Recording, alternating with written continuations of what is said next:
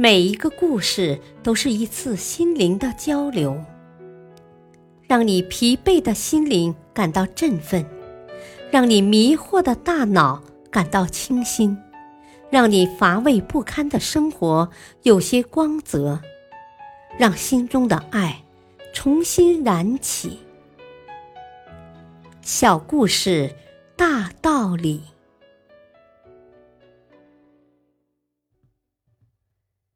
事业篇：学会毛遂自荐。这一天，一辆汽车突然开进了位于大山腹地中这个偏僻的小山村。对于那些常年在山里生活、从没看见过汽车是长什么样的村民来说，这可算得上是一件新鲜事了。于是，无论男女老少。全村人一下子都围了过来，打量着这来自大山外的新事物。看得出，他们的目光里充满了好奇与新鲜。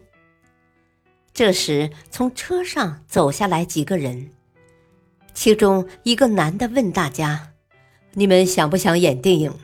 有谁想要演的，请你站出来。”一连问了好几遍。却没有一个村民走出来应答，大家都满脸的疑惑，不知道中年男子说的是什么。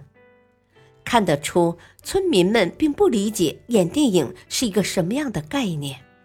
最后，终于有一个十二岁的女孩从人群中站了出来。确切的说，啊，我想演。说实在的，她长得挺土的。